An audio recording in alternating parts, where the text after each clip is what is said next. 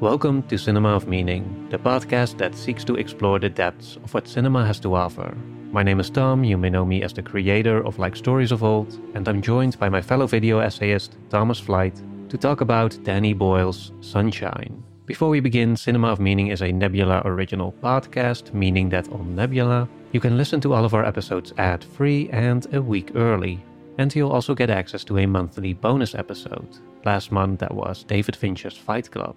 Be sure to use our personal link in the show notes to get a $20 discount on a yearly subscription. I also want to give a quick shout out to our Discord server, where we discuss movies with our listeners and take the occasional suggestion. If you want to join our little community, the link for that is also in the show notes. Now back to the show. Thomas, this was your first time watching Sunshine, right? That's right, yes. What was your first impression of it? I was interested going into this one. I'd heard a bit about it here and there. I think mm-hmm. I had even seen bits. I didn't remember uh, enough that it was spoiled as I was watching it, but there were certain moments in this movie that popped up, and I was like, "Oh, I saw somebody talk about that in a in an essay once, or or something." Probably me. I, that that might be that might be where, where, where both in and out of context. Yeah. yeah. Um, so I I've, I definitely seen it referenced in places or or people talk about it. So mm-hmm. I was curious to um, check it out. I'm also you know a fan of some of Alex Garland's uh, writing, some of his movies, um, and it's Danny Boyle. So I was pretty interested going in, and uh, yeah, I enjoyed it. I think it explores a lot of interesting ideas it goes kind of bonkers mm-hmm. in the third act in a way that maybe predictably is appealing to me, perhaps you could say, based on my love of certain movies that go wild towards the end.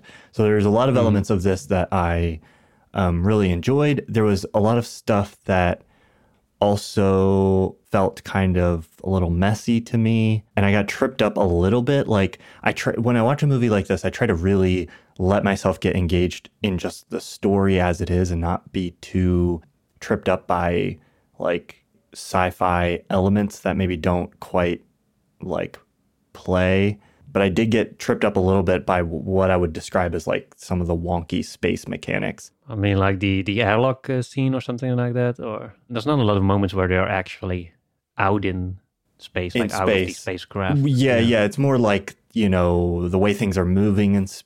I don't know. It's just like there was just enough moments where it, it's not that like it was unbelievable. It was more like I felt like some of the stakes or what exactly was happening was not defined clearly enough that I got caught up in the suspense. Instead, I was a little bit confused about what was actually happening, mm. uh, which might be more on me than on the movie. I don't, you know, I don't know. There was moments where I was like, I feel like the movie's like trying to get me to be like, what's what's gonna happen? Uh, but instead, I was like, what's happening? Uh, which is not quite, I, I, think, what it was going yeah, yeah. for. But I think it's like, I think there's a lot of elements that are really beautiful, some really cool ideas that are explored.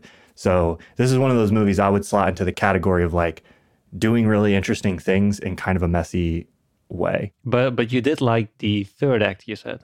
I think that's one of the main criticisms of this movie that's holding it back from uh, being hailed as this science fiction masterpiece is that it just becomes more of a slasher film towards the end and right which yeah. i sort of feel the same way about yeah we'll get into that. Yeah.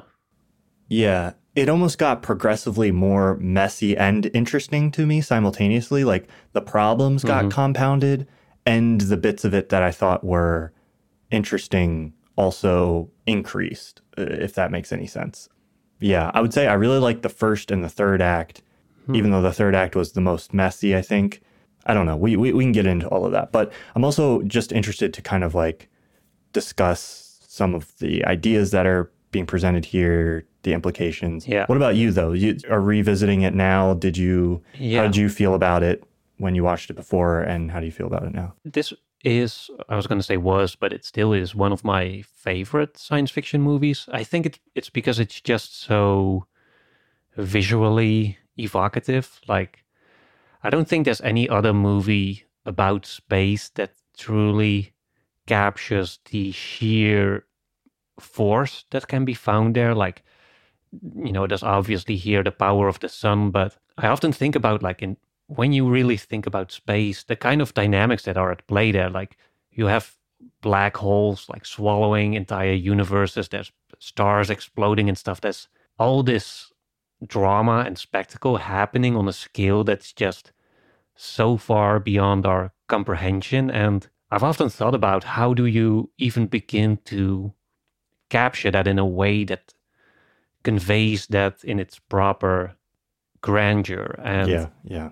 Uh, because the difficulty is when you want to have that human perspective, when you want to portray it from a a human being, from a more subjective lens, then it's it's just too big to fully a human being is just too small to serve as a contrast to whatever is happening out there. But at the same time if you zoom out to a point where it does you can get it all in, into frame so to say then again it loses that skill because there's no more anchoring point or there's no point of reference that is anyway relatable for uh, when it comes to size. You know, there's a lot of those videos on YouTube where you see the size of the moon and then the size of Earth, and then it scales yeah. up increasingly to the point where the first 10 planets or so, or first stars, just become these tiny dots, and the whole comparison essentially becomes almost becomes meaningless just because of the sheer size yeah. difference. And so I think that's something that every space movie has to grapple with to some degree, at least any space movie that wants to depict the, the smallness of humanity against the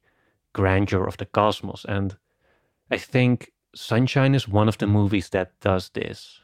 There's a lot of little details, like we're introduced to Searle, I think, Cliff Curtis's character, he is w- observing the sun and then it's immediately revealed oh we're only seeing the sun at 2% of the full brightness and then right. he's like can we can we bump that up to 4 or something and then right. you know the, the, computer says you know you'll you'll basically be you'll be blinded and there's obviously the later sequences where they go out to fix the shield and then uh, I, I don't know. I just love the way they manage to depict the power of the sun, even when you're just getting glimpses of it, which yeah. such force that it just it really puts everything else into the appropriate or at least as as far as cinema will allow you know the appropriate uh, perspective there's one other scene that I'll, I'll mention here and that's the scene where they watch mercury passing across mm-hmm. the sun which feels like a pretty purposeful scene or like a, a kind of a purposeless scene with regards to that it doesn't progress the plot in any significant way. It's one of my favorite little moments from this movie actually because it's it's such a nice quiet moment so early on in the film and it, it again it shows that you know against this giant fiery ball that we can even that we cannot even look at like an entire planet is but this tiny black uh, dot and even though it's mercury it actually you know it makes you think about oh wait you know earth is also just one of those tiny little specks against this force that we're now moving towards and that you know that's at the center of this universe. And i think it's a very effective scene at also helping you set those comparisons or set those what's the word i'm looking for here? scale, scale yeah, yeah. yeah. So yeah that that i think is what the, this movie does very effectively especially in that first half. It's continuously in various ways contrasting the sun as this giant literally, you know, incomprehensibly large force that these tiny human beings are up against, and that our entire planet actually is is almost nothing compared to. And uh, yeah, I think that I, cannot really think of any other movie that does it quite like Sunshine does. I don't know if it it never does, but I can't remember a single frame where it shows like kind of the type of image you're describing where the sun is tiny and like the spaceship is like this little blip moving towards a sun that's like small in the frame. Like until mm. spoilers, until we see the sun from Earth at the end, you know, it's like almost always completely enveloping the entire screen or a big portion of mm. it or something like that. Or we're seeing it from inside the ship and it's just like yeah. it feels constantly like not a tiny warm mm. object in the sky that shines light down on us, like the perspective we get it from, it feels like this massive, you know, like pit of fire that they're just kind of dropping mm. into the entire time.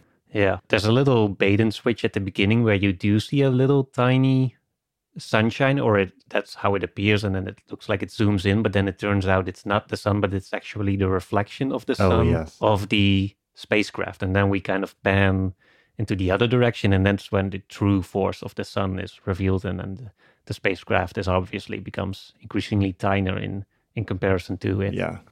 I wish this is one I wish I would have been able to see in hmm. theaters. You know, watching it, I have a pretty hmm. decent sized TV at home, but just like this is a movie that would benefit from those scenes where if the sun is enveloping the characters, it would really feel like it was just like enveloping the theater or you. You'd need the sunglasses over on top of your Yeah, yeah, 3D exactly.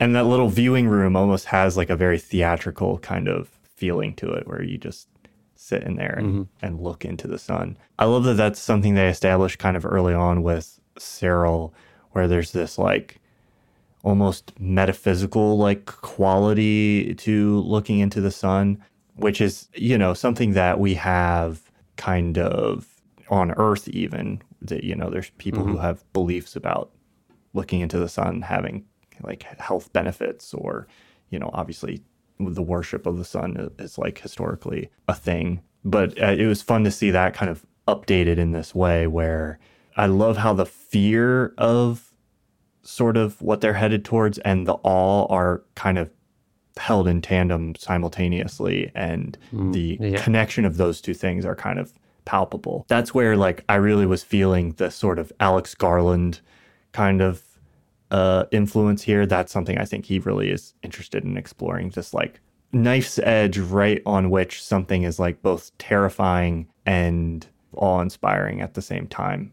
hmm There's also definitely that religious angle there where, you know, the, the sun is, as you said, historically also at the source or, of, uh, or has been a source of worship and in many ways inspired or informed uh, many of the religions that we still have today and that they gave their own twist to, but uh, that essentially started with worshipping of the sun. And it's, I think, you know, I, I don't think this movie is a literal metaphor or an allegory is uh, in the sense that the sun literally means God, but it does invoke some of the same dynamics where we have this force that gives us all of our life. You know, sun gives life, and then life looks back onto the sun, trying to figure out what it is and why and what what Yeah. the purpose of it all is. And at the same time, you know, it gives warmth, it gives life, it gives uh, it gives life, it gives beauty, but at the same time, you cannot stare directly at it because you'll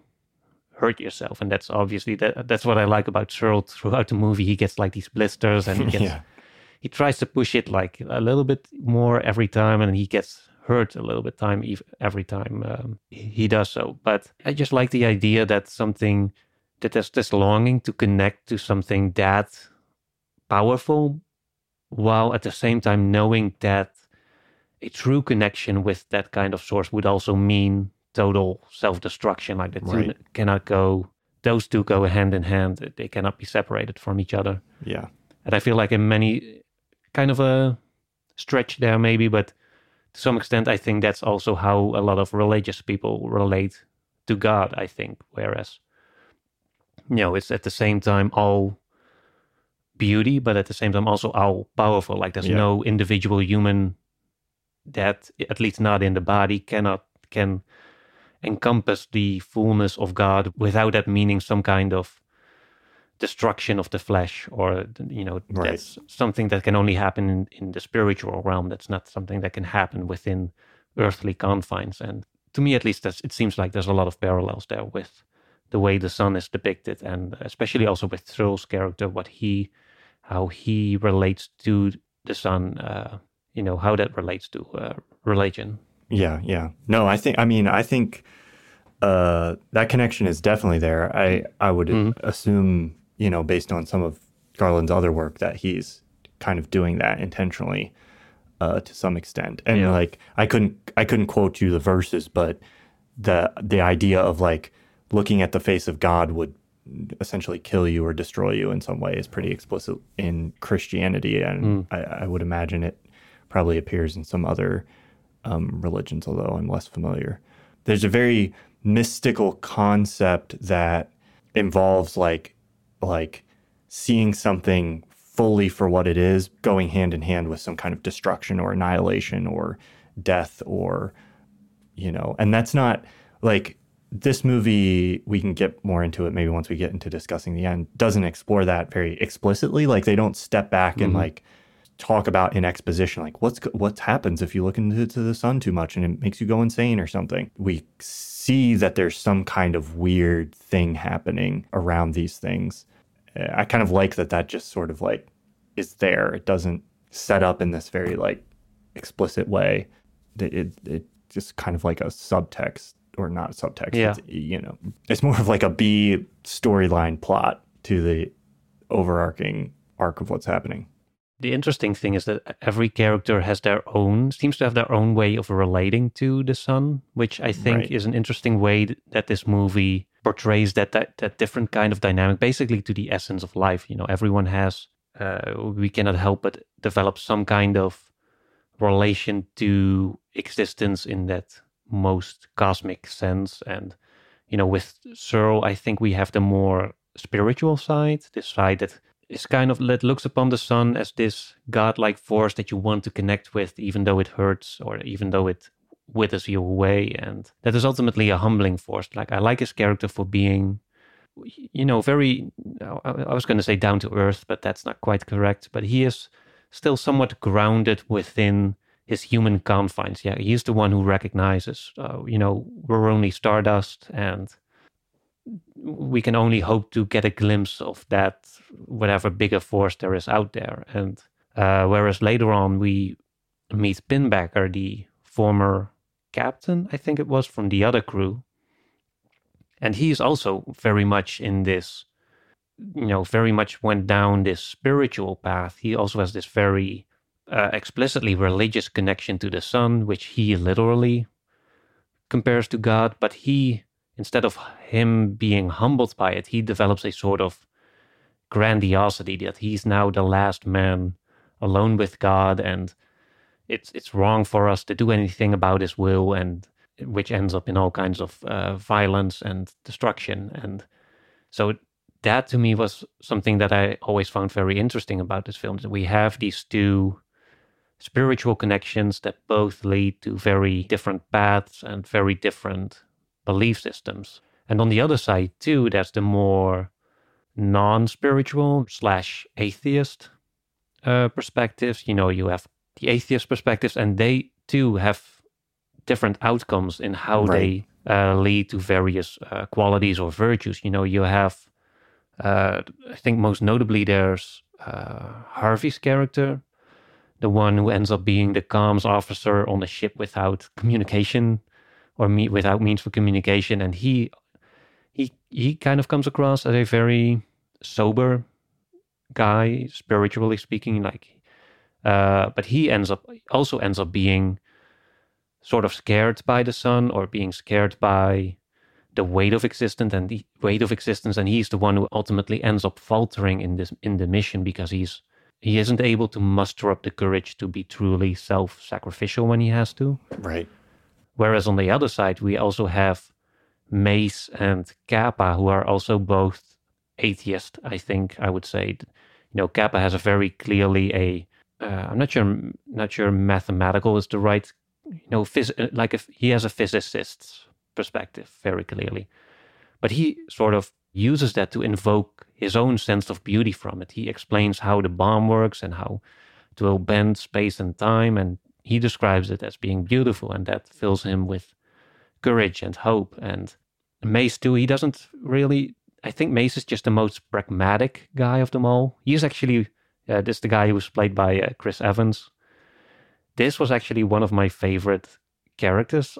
Uh, every time I watch it, I just love his direct and down to earth attitude. I did uh, did like him in this. He feels like to me he's deriving the most meaning from the sacrifice itself, if that makes sense. Yeah. Do you think that yeah. that is a fair uh, assessment?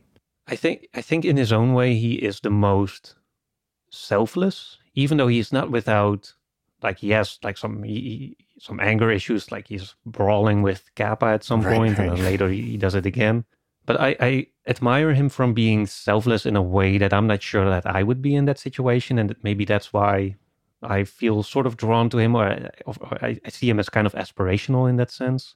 Uh, he also has the best, one of the best uses of the word literally in any movie.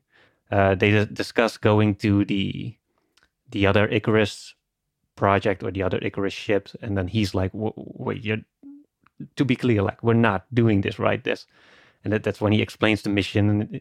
It's a kind of a bit of exposition, but he goes like, uh, "You know, if the sun dies, we die. Everything dies. There's literally nothing more important than that." yeah, I just love that line so much because I cannot think of any usage of that word in the movie that's that was more. That was a more correct use of that word, but uh, but yeah, that aside, I think I love the way he, you know, as, as, we said, he ends up being this very selfless dude. You know, he's ready to sacrifice himself. He's ready to sacrifice anything for to complete this mission. But uh, at the same time, I, I love the way the movie also doesn't sugarcoat the real implications of this. I think he is one of the more brutal death scenes, I would say, at least one of the more you know, yeah. it's not like I'm going, I did my heroic thing. Now I'm just going to get washed up in the sunlight. You know, he he is down there in the in the cooling tank. He has his, his leg stuck and he's freezing and he's, he's his death is like a slow and a painful one. And, you know, he knows it. You know, you know he's yeah. like squirming a little bit. And yeah, the, I don't know. There's something about that that's always affected me for some reason. It, and I think it's because of that that he that he on the one hand has that very self-sacrificial attitude, but at the same time that it also uh, we also get to see what that ultimately costs him, which in hindsight all, only makes that self-sacrificial attitude feel even more earned, maybe, or in some way. You know, right. that depicts that he was truly willing not just to like sacrifice himself, but also to suffer for what he believed in. And so, yeah, that's I don't know. He's just um, he's in some ways just the ultimate pragmatic dude who knows who, who completely takes himself out of an equation when he's assessing like risk and meaning and uh, when he's the way he navigates that mission is completely without or at least it seems completely without self-regard and uh, right or without regard for his own life yeah i think you're right but i also would say uh, like i'm curious about what distinguishes him from Capa, who also has this mm. very like utilitarian, let's crunch the numbers, figure out what the best move is, and just do that. And there's a slight difference between them. And I think, yeah. you know, to me, my perception is kind of that Mace, like, there's something about that that move of sacrificing himself that is deeply meaningful to Mace in and of itself. Like he's like, he's like, I've got to do it, but you know what? This is what we have to do. Let's just go in there. Whereas Capa, to me, is also willing to kind of like sacrifice himself, but it feels a little different to me where he's just like, well, this is just what has to be done. It's it doesn't necessarily like you know, he sees the beauty in it or he it's not like he denies the meaning in it, but he's not like chasing that sacrifice necessarily for its own sake. He's like completely mm-hmm. in the realm of I just want this certain outcome to happen and whether I pull it off through sacrifice or live or survive or die or somebody else does it or whatever is like completely unimportant to me. The only thing that matters is that it it happens. I see a slight differentiation there. Yeah, I think they just also just have a very different personality in, right. in terms yeah, of yeah. how they handle their own emotions, uh, which gives them a lot of texture, even though they them being roughly on the same page philosophically. Um, right. Because I love the way that you know they they struggle throughout the movie, but they also have that nice little moment where they make up with each other, or and they make it right. right. Mace comes in like a you know, they, they start apologizing to each other, and then uh, Capa interrupts Mace when he says like, "Okay, let me do the apology," and then it falls silent, and Capa's like, oh, "That was it."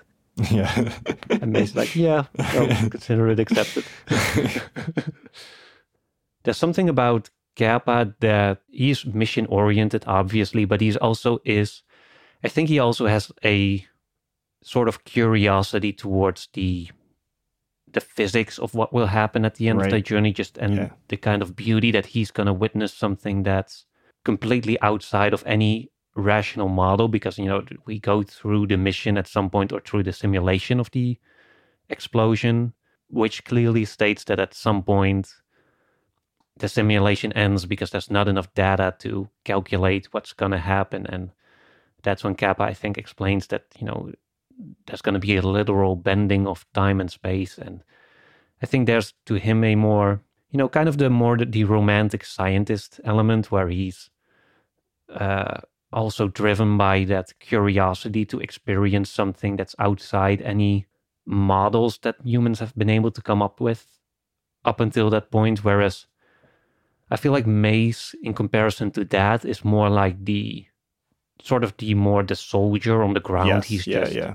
That's a great way of putting he's it. just going he's he's going for the mission or that that's all that matters to him and anything else that's byproduct he doesn't feel like at least to me he doesn't feel like someone who has that romantic connection to the sun to him it's just there's a task that needs to be done and i'm taking my ego out of it and i'm doing everything Yeah. i can to commit myself to that i always found both characters to be very compelling. I actually like all of the characters in this movie in, in their own little way. I think you know there's also um Corazon, the Michelle Yeoh's character, Yeah. the the botanist, I think. Just one of the many lives of Evelyn Wang Yeah. split off into the multiverse. This is just the universe where Yeah. she lives out Space botanist. space botanist. Yeah. But I love her character for having really this appreciation of the life that's granted by the sun. Yeah. Uh, I actually think Cassie's character is, on, on rewatching it, she feels more of slightly weaker than the other ones. she's kind of there. I thought like as the she wears a little cross and she's kind of the stand-in for I'm trying to think of what the counter to the utilitarian perspective, which is like like the calculation between saving all of humanity and saving mm-hmm. one person's life is very easy in a utilitarian view. Yeah. You know, you just crunch the numbers and you're like, okay, it's fine to kill this person.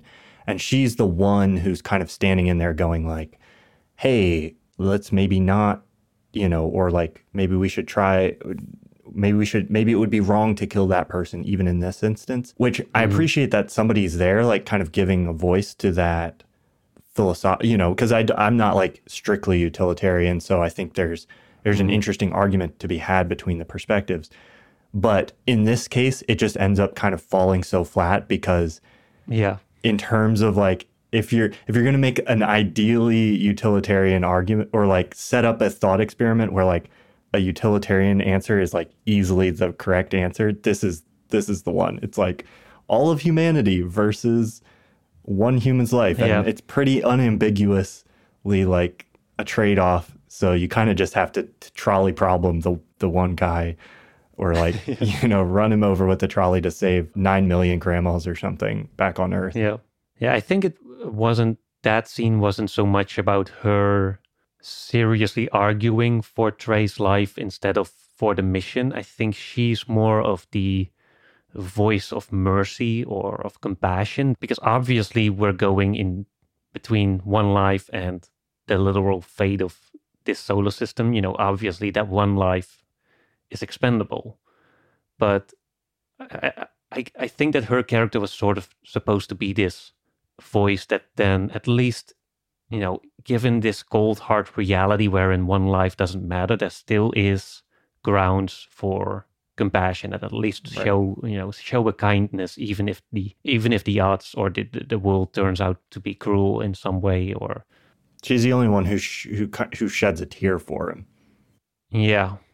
But yeah, I think the, my main issue with her is that her character just doesn't get as much screen time to really demonstrate her side of the philosophy. And Yeah, maybe yeah. that's was kind of the point that her aspect of at least what she represents in this discussion metaphorically now, you know, that she's kind of put on the back burner because in a way to show that whenever there's a crisis situation like this, that kind of voice tends to be suppressed by other ones and then it only comes up in a situation like that where it the absence of it would just be total cruelty. Right, right. I did really like that discussion. And I think in general, the way this movie presents arguments and makes discussions is one that I have also always found really enjoyable because maybe go, going back to the, the premise of the movie that we haven't directly talked about. talked you know, about, yeah. We open with this prologue where Capa explains that the sun is dying, mankind faces extinction, and we have this crew of astronauts that's going with this big bomb. Pretty much every bomb collected, or you know, any all the, the materials that were uh, harvested from Earth, used to create this one bomb that's going to be set off in the sun, and that's going to create a star within a star, supposedly, and that's going to reignite the sun. I don't know what the probability of a premise like that is. Like, does does it make sense? Is it complete gibberish? I never really cared about it. You know, for me, if the movie opens with something like that, you know, this is the premise. The, this is the kind of suspension of disbelief that's going to be necessary to right. for the rest of the story. You know, you know, I, I'm fine with it. Yeah. The story kind of starts off with them being 24 hours away from arriving in the dead zone, which is the point past which uh, there's no more communication back home, and so they'll be totally on their own when they en- enter that, the first significant event that happens is that they catch the signal of the previous mission that went that was sent a couple of years back, but that wasn't successful. And so that's what starts like that's the first potential fork in the road that's going to lead to yeah. uh, a change in the plot or the change in the expected mission. I don't know about you, but I just love the way that whole conversation played out. We have Mace there with explaining how the importance of the mission, that there's no way in hell they're gonna deviate from it, and convincingly so. But then I love the way Searle, as the ship's uh, psychologist, very gently almost maneuvers into that, and he kind of maneuvers around Mace's high intensity or like higher emotionality to really make a pretty reasonable point given the situation, you know, he argues that the the way the bomb works is entirely theoretical, and then he ultimately ends up arguing that maybe it's better to have two last chances than one. And yeah, again, I don't know about you, but I just love the way that that the movie really takes you along with the kind of deliberations behind what yeah behind the course of the plot essentially in a way that you, at least for me, I, I was like, okay, uh, you know, maybe it's a bad idea, maybe it's a good idea. I can kind of see the arguments and I'm on board for whatever happens next. And then, uh, yeah, there's obviously human failure coming up later, right. but uh, I don't know if you want to uh, add something to this or.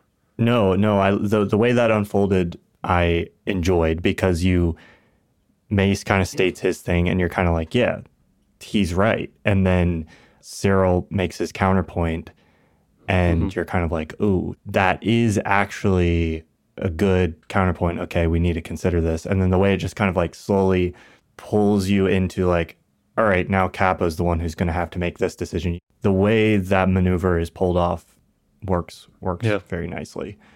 And I love yeah. I love that they also don't immediately like default to we're we're taking a vote. We're you know where everybody has their voice. It's like it feels more organic in how there's several different pro like scenes in this movie where as a group people are making decisions and it felt like it explored the different ways that that happens really well and thoroughly in a way that feels you know believable to the characters i think mm-hmm. i think mm-hmm. it's a really strong movie in that regard like when i yep. say it's messy i think none of the mess is really in how like the interpersonal mechanics are are written at all.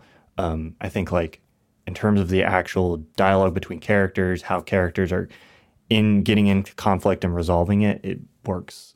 That's one of the things it's doing best. So yeah, I would I would definitely agree with that.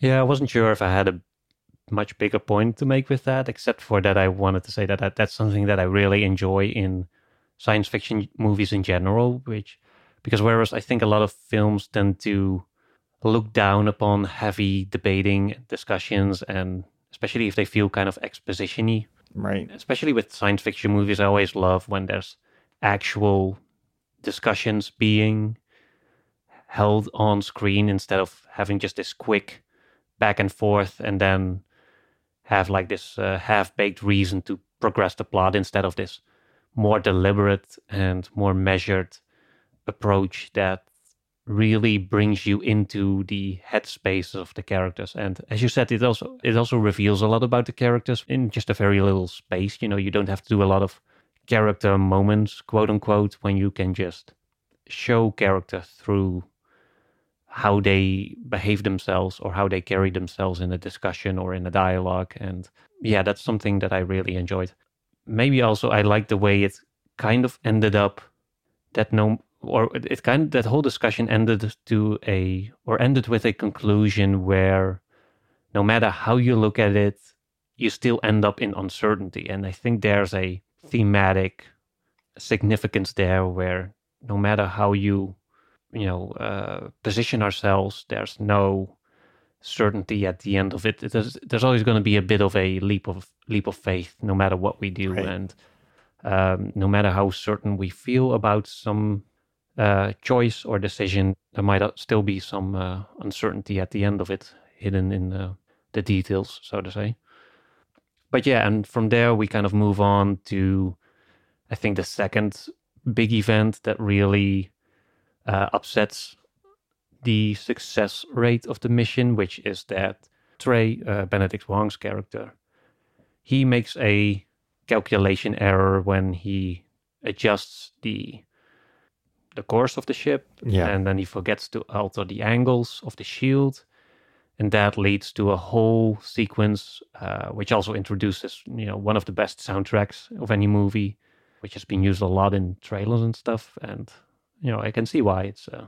but yeah that after that whole sequence you know the whole mission is kind of flipped on its head and uh, the captain dies they lose their oxygen i think uh, that's also what happened. Yeah they lose the oxygen or the, the oxygen garden. So at that point you know the mission goes from we're gonna we you know there's a small chance we're gonna make it and then make it back home. And it changes that into okay we are at least now certainly gonna die you know this is now a one-way trip. And yeah I- I love the way that yeah, I was gonna say subtly, but it's not such a subtle escalation. But it's it, it, it doesn't feel like a big shift at first. Whereas you know it, it already already feels like the mission is kind of desperate. There's still a, a difference in you know believing. I think Cassie at one point says this, says this even that you know there's one thing in believing you might or worrying about n- maybe not returning home and between knowing you're definitely not going to going to Right. return Yeah. and that's something that really interested me because that really brings the question of mortality into the whole thematic space where characters are now just you know we have we we talked about the sun as being this force of you know almost this godlike force you know this it's gonna it, it lived way before us it's gonna live way after us it's too big for us to comprehend and now we are really you know with these characters now being on a suicide mission it's we really see their mortality being contrasted in with this against this force now and uh, yeah i don't know um, there's something about that that just uh, i found very compelling about the way that sort of changes the characters also and the way they each react in their own way we've talked about this earlier so i'm Yeah. gonna skip uh, you know some uh, uh, the way that harvey still acts kind of cowardly even though he knows Right. they're all gonna die probably and but he just doesn't want to be the next one or he doesn't want to be the Uh, first to go or like or Yeah. just in that moment like actually facing like a decision where it's like you know it's one thing to be like okay i know i'm going to die now in the future in a in a way that's out of my control and it's another thing to be like i'm making the conscious choice Mm-hmm. now to do something that's going to directly lead to my to my death and he's unwilling to kind of take that that leap I think that's the point I was kind of struggling to make that kind of distinction between mortality as this abstract concept Right. that we know that's a part of being a human Yeah. being or, or what it means to be a human being and but at the same time also being aware of mortality conceptually is not the same as facing it directly. And i think that's something that this movie also deals with in an interesting way. But yeah and then we i think that's when we get to uh, pinbacker also. Yeah, once once they kind of reach Icarus one, they go in, they look around. they even make a joke about not splitting up because and then uh, Yeah, there's like an saying, "Oh, alien. that's not a good idea and then they're well, gonna, but you think there's going to be an alien picking us off one by one Searle makes his uh, Stardust to Stardust comment in there at some point. Yeah, they start kind of accepting this, like, you know, Mhm. the this impending doom. This weird other character shows up. We don't find out about him. I forget if he starts picking people off on Icarus One, or is it only after he sneaks only in? after he because he sneaks Right, right. back Yes, and then yeah, he yeah. breaks the airlock and that's when That's the other four they end up being trapped there and that's uh, when we get that whole sequence the sequence where Harvey freezes in space and then Hmm. the shot I mean it's it's like morbid and dark but the shot where he's like flying out across and he's a little dot and then he just like breaks into the sunlight and just like yeah. instantly dissolves. Like a little fart. Yeah. Was a, a great sequence. It's one of those moments that you were kind of describing earlier where hmm. like the constant never ending sort of like power of the sun is just like a constant presence in this hmm. movie I also want to mention that just before that, that moment, you know, we talked about the characters earlier and the different paths towards the same virtues. And I think that's also a sequence that really beautifully shows, you know, you have that moment where Capa is in the suit, uh, you know, Harvey is initially against it. And then, you know, he kind of comes around to, okay, Capa's in the suit, we're going to jump with him. And then they realized someone has to stay back and manually right operate the airlock or something and then harvey's like oh you're, you're all thinking I, I get it you're, you're all thinking that should be me. And i love the way searle steps up and he just calmly states like uh, no harvey you know it's me. Because i like the way that in that attitude or in that moment he has the, basically the same attitude that mace has with when it comes to recognizing his priority within the group even though you know as we talked about earlier they both have varied dispositions when it comes to their spirituality i guess.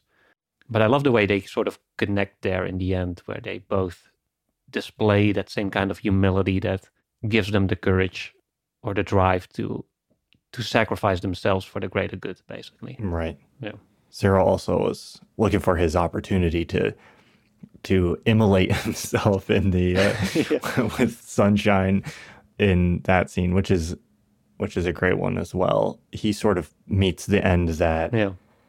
it feels like he's kind of been like wanting this whole time, like to really just Yeah. see what this thing is. It's interesting if you're thinking about this in terms of mortality and how different people face mortality because people have different approaches to death or feel different ways about it. And it's it- like you have some people who will really approach it with a Harvey like attitude where they're like, uh, you know, there's some people who want to meet that in some sort of meaningful way, like sort of mace. And then there's like Searle who seems like he just wants to be as open as possible to the experience itself, like Yeah. to just feeling what that feels like, uh, even if that's that's what you know destroys him in that moment. Yeah, I was gonna say as a final note there that that also there's a nice contrast in the way that Searle goes out on his own terms and as you said with Yeah. open eyes as he kind of wanted to, whereas Harvey then he his sort of scared, more cowardly attitude also makes him go out, you know, not explicitly, but at least symbolically in a way that, you know, he just kind of bumps and struggles and kicks and screams his way until it, death just overtakes him without him having any agency or any comfort in that process. And uh, there's, you know, there's, I think there's definitely a deliberate contrast with Harvey sort of disappearing in the dark and Searle being swallowed by light um, yeah, at the end there, almost simultaneously. yeah, But yeah, that's uh, then we get Pinbacker back on the ship, one of the more controversial turns in the story, I think. Uh, even though I love his introduction, he has he has he has some great monologues throughout uh, the the third act. Um, I do really like the you know, or I get what his character was supposed to do in this story. Like I, I see where he fits in thematically, and he kind of reminded me of the in some way of the Doctor Mann character in Interstellar. You know, mm-hmm. that kind of third act human obstacle to what would otherwise be the more environmental struggle of the characters.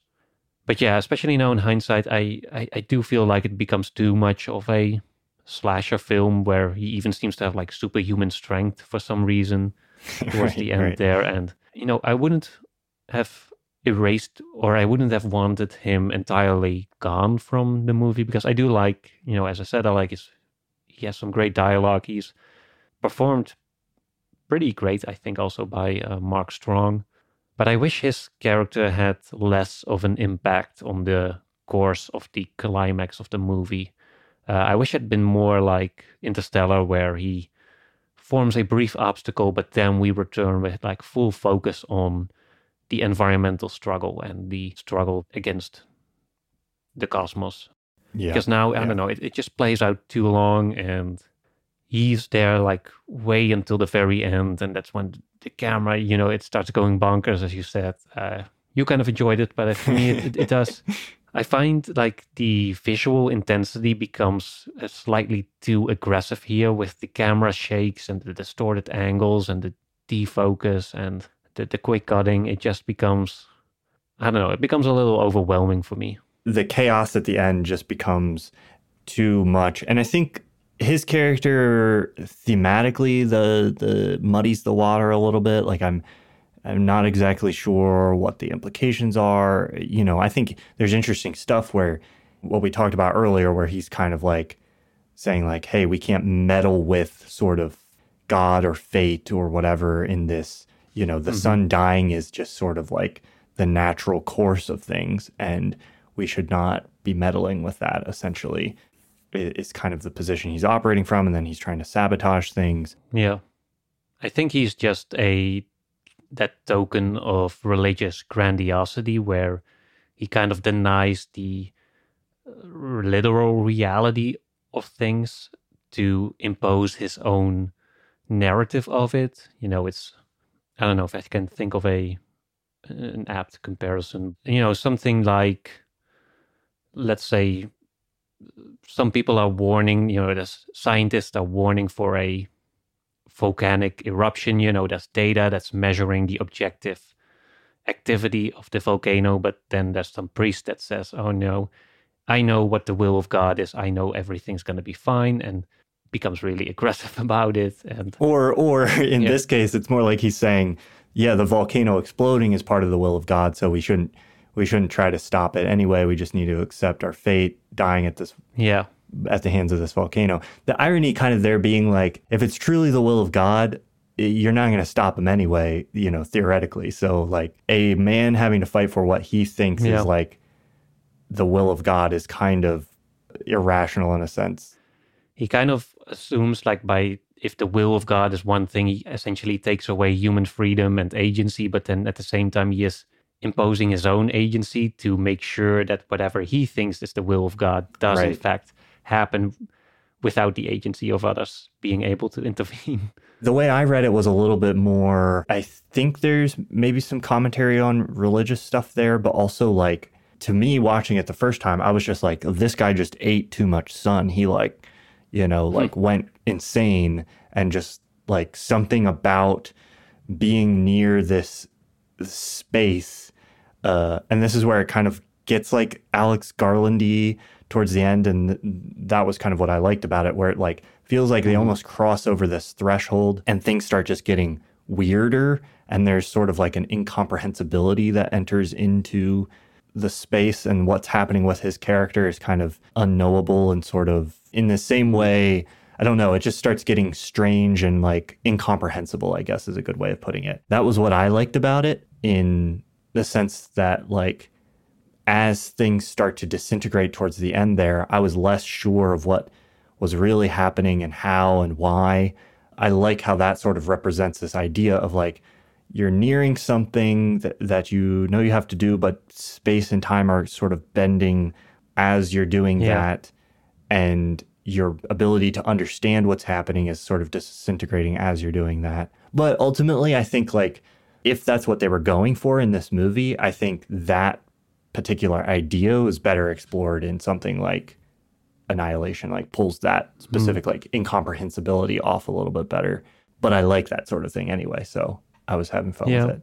Like the movie's definitely doing one kind of thing for like a while, and then all of a sudden it's like, no, we're gonna we're gonna go this way and do this other thing. Mm-hmm. I don't know if the problem is what it's doing necessarily, uh, so much at least for me, as it almost gets messy on one hand, it's incomprehensible in a way that I like. There was moments of that that I like but then there was other bits like when Capa gets onto the bomb, I like completely had lost track of where Pinbacker and Rose and Cassie were, and Yeah, and then yeah. they show back up, and I was like, I thought they had, I thought something had already happened to them. I was confused at that point in a way that also felt Hmm.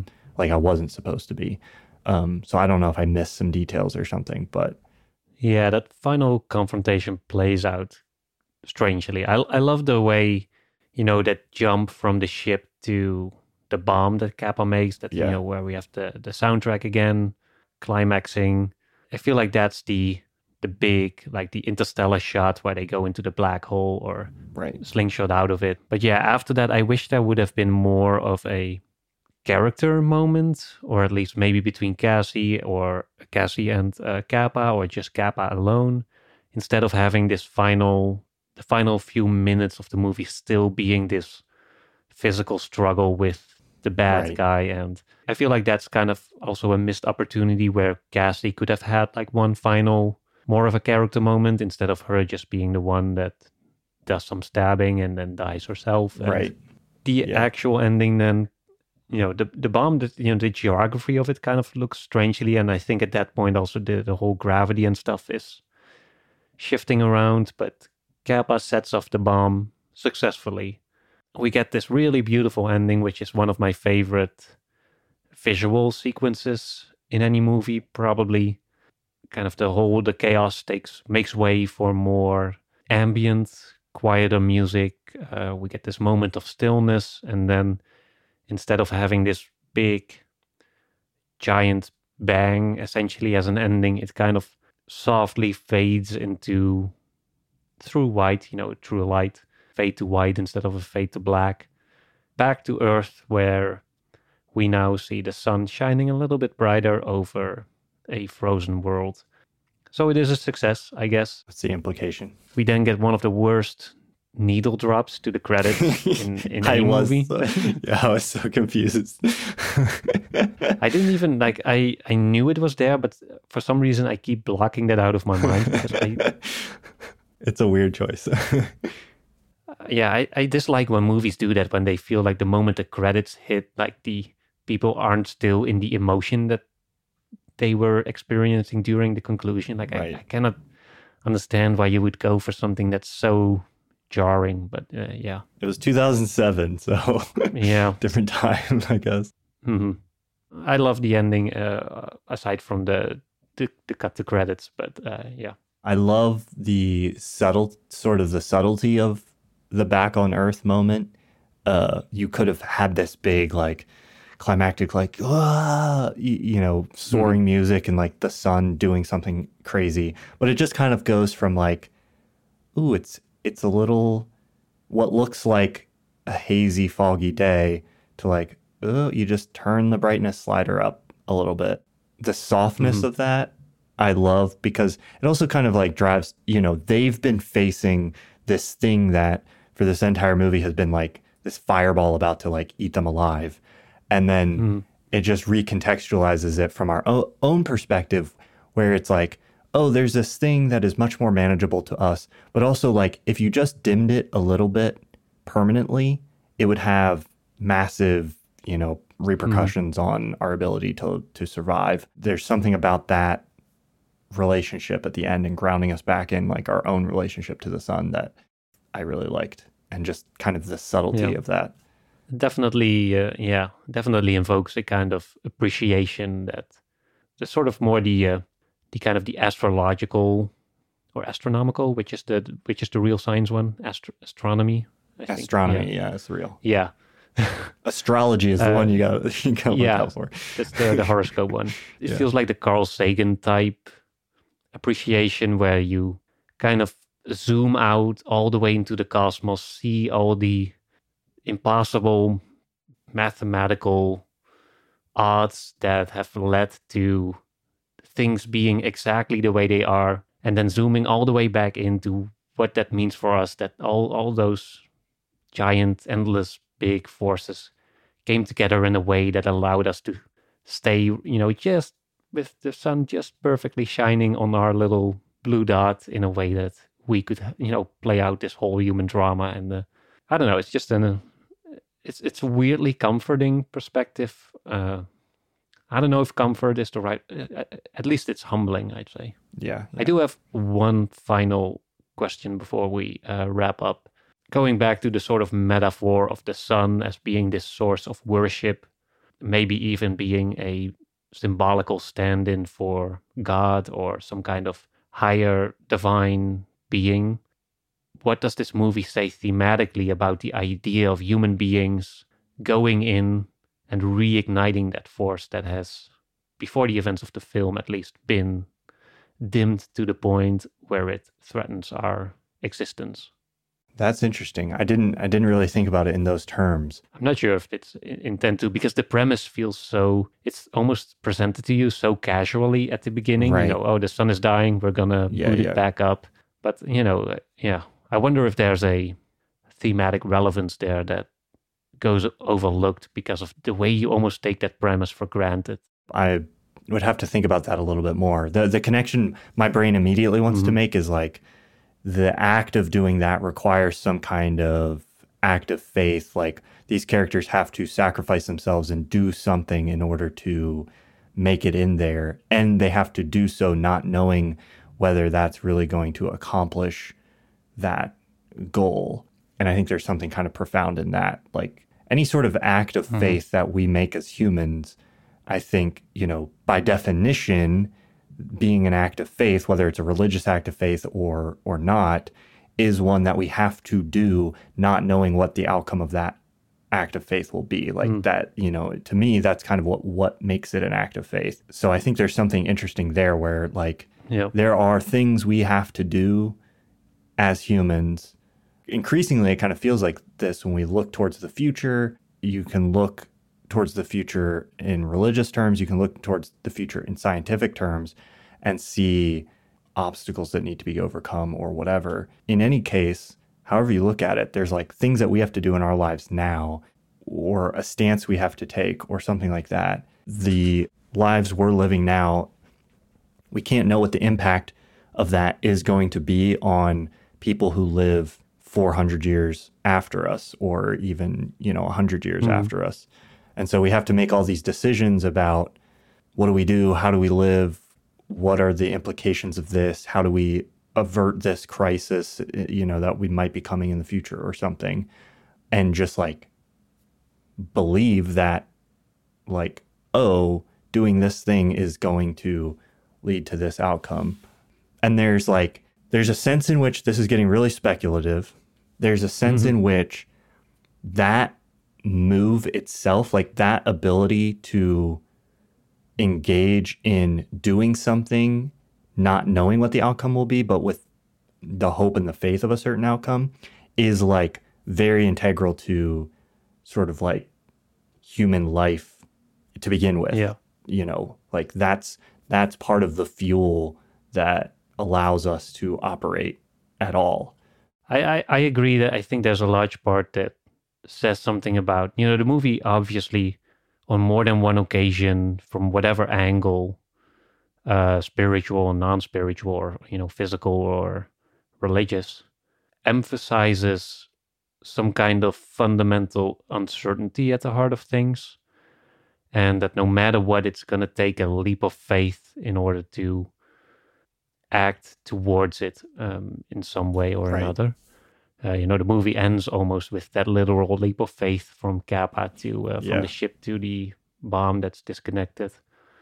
And I think at the same time, it also, you know, it clearly says something about the way we almost embody that uncertainty within ourselves. Do we use it as to humble our character or to like inflate it into something grandiose or self important or towards something that sees itself as part of a bigger whole? Just, you know, one small, small part of the greater good. But yeah, what that says about the idea of reigniting a dying sun I asked the question without having thought about a possible answer myself, but I haven't thought about it too much because Yeah. it feels like it's first and foremost a almost like the plot mechanic or just the excuse to explore what the story becomes along the way instead of what Yeah. the premise and the outcome of it really mean on it on their own. Yeah, it's hard to tie an implication to the dying sun because in theory it's like Mhm. just something that's happening. It's not like the sun is dying because something that the humans have done or we don't we don't know much about the scenario. We don't know a lot about the society they left behind, so Yeah. I want to say the dying sun is obviously you can see it, read maybe into it the loss of faith, maybe. Right. Although I wouldn't necessarily say it's an argument for a loss of religion in a growingly secular world, but more maybe of a loss of faith in a more general sense, a loss of hope, a loss of will to believe in that good things will happen in the future. And then to ignite that, it meant that display of sacrifice and courage and determination. And that's in the end what ignites it back into something that everyone on earth can uh, draw hope from. You know, Right. knowing that all these astronauts went on this mission, uh, went through the things that they went through, and then ended up sacrificing themselves in that process, all based on this leap of faith, basically, all based on not knowing that it would even work. You know, so yeah, there's I think a a feeling of hope then in that reignition that spreads out back Yeah. to Earth to inspire everyone who's still back home. Alex Garland is someone who, if you look at his work together, to me seems, I think he's talked about being an atheist. I don't remember exactly, but he's pretty clearly like, you know, I think his beliefs are fairly like scientific materialism, something along those lines, or more or less.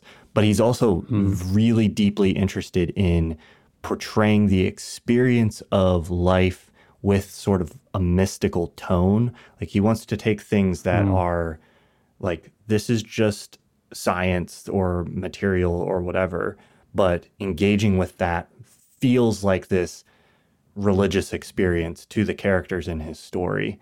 Uh, and that's kind of the way he's presenting that. You could kind of see it through that lens of like a sense of religious awe dying out as we move into a time where, you know, we're in a secular age, as as Charles Taylor would put it, or or you know, we're post a post Nietzsche world.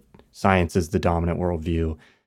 Alex Garland, kind of with this movie or any um, any others, are like, but what if within even that there is this like deeper, more profound experience that you could have, you know, that is kind of almost mystical in in a sense. Uh, and I think you see that really clearly. Like at the end of this movie, it's like, it like uh, Capa is being like consumed by the sun. It's like he slows everything down to this sort of infinite moment, and it it takes on this like this like profound, you know, it's not just a guy being eaten by the sun. It's like the mm-hmm. way it's presented is is it has almost this like deep, intimate, like you know, I don't know how you would even describe it, but like the experience is being presented in in a kind of like a mystical way. That's how you know it it seems to me. It's it's almost like the kind of marriage between the sun and humanity that Searle was hoping for. Right. Where instead of one destroying the other, it feels like a more mutual coming together, a sort of Right. you know a more friendly, compassionate uh, synchronicity, I guess. the you know the language that the sun knows is heat and fire so if we go we go in there and we drop a bomb it loves it. It's like you're, now you're speaking my language. I'm sure that's what they were going for, yeah. Thank you all for listening. If you enjoy the show and want to help us keep it going, be sure to follow us on our creator owned streaming service Nebula. Cinema of Meaning is a Nebula original show, meaning that here you can experience our podcast ad free, listen to all of our episodes a week early, and get instant access to all of our monthly bonus episodes. Last month, that was David Fincher's Fight Club. Before that, we've also covered Babylon, Avatar The Way of Water, the new All Quiet on the Western Front, Alien Covenant, Drive, and many others. So you're really getting a whole new catalog of episodes. You can sign up directly at our Nebula page, that's nebula.tv slash cinema of meaning, or just follow the link in the show notes, and we'll see you again next time.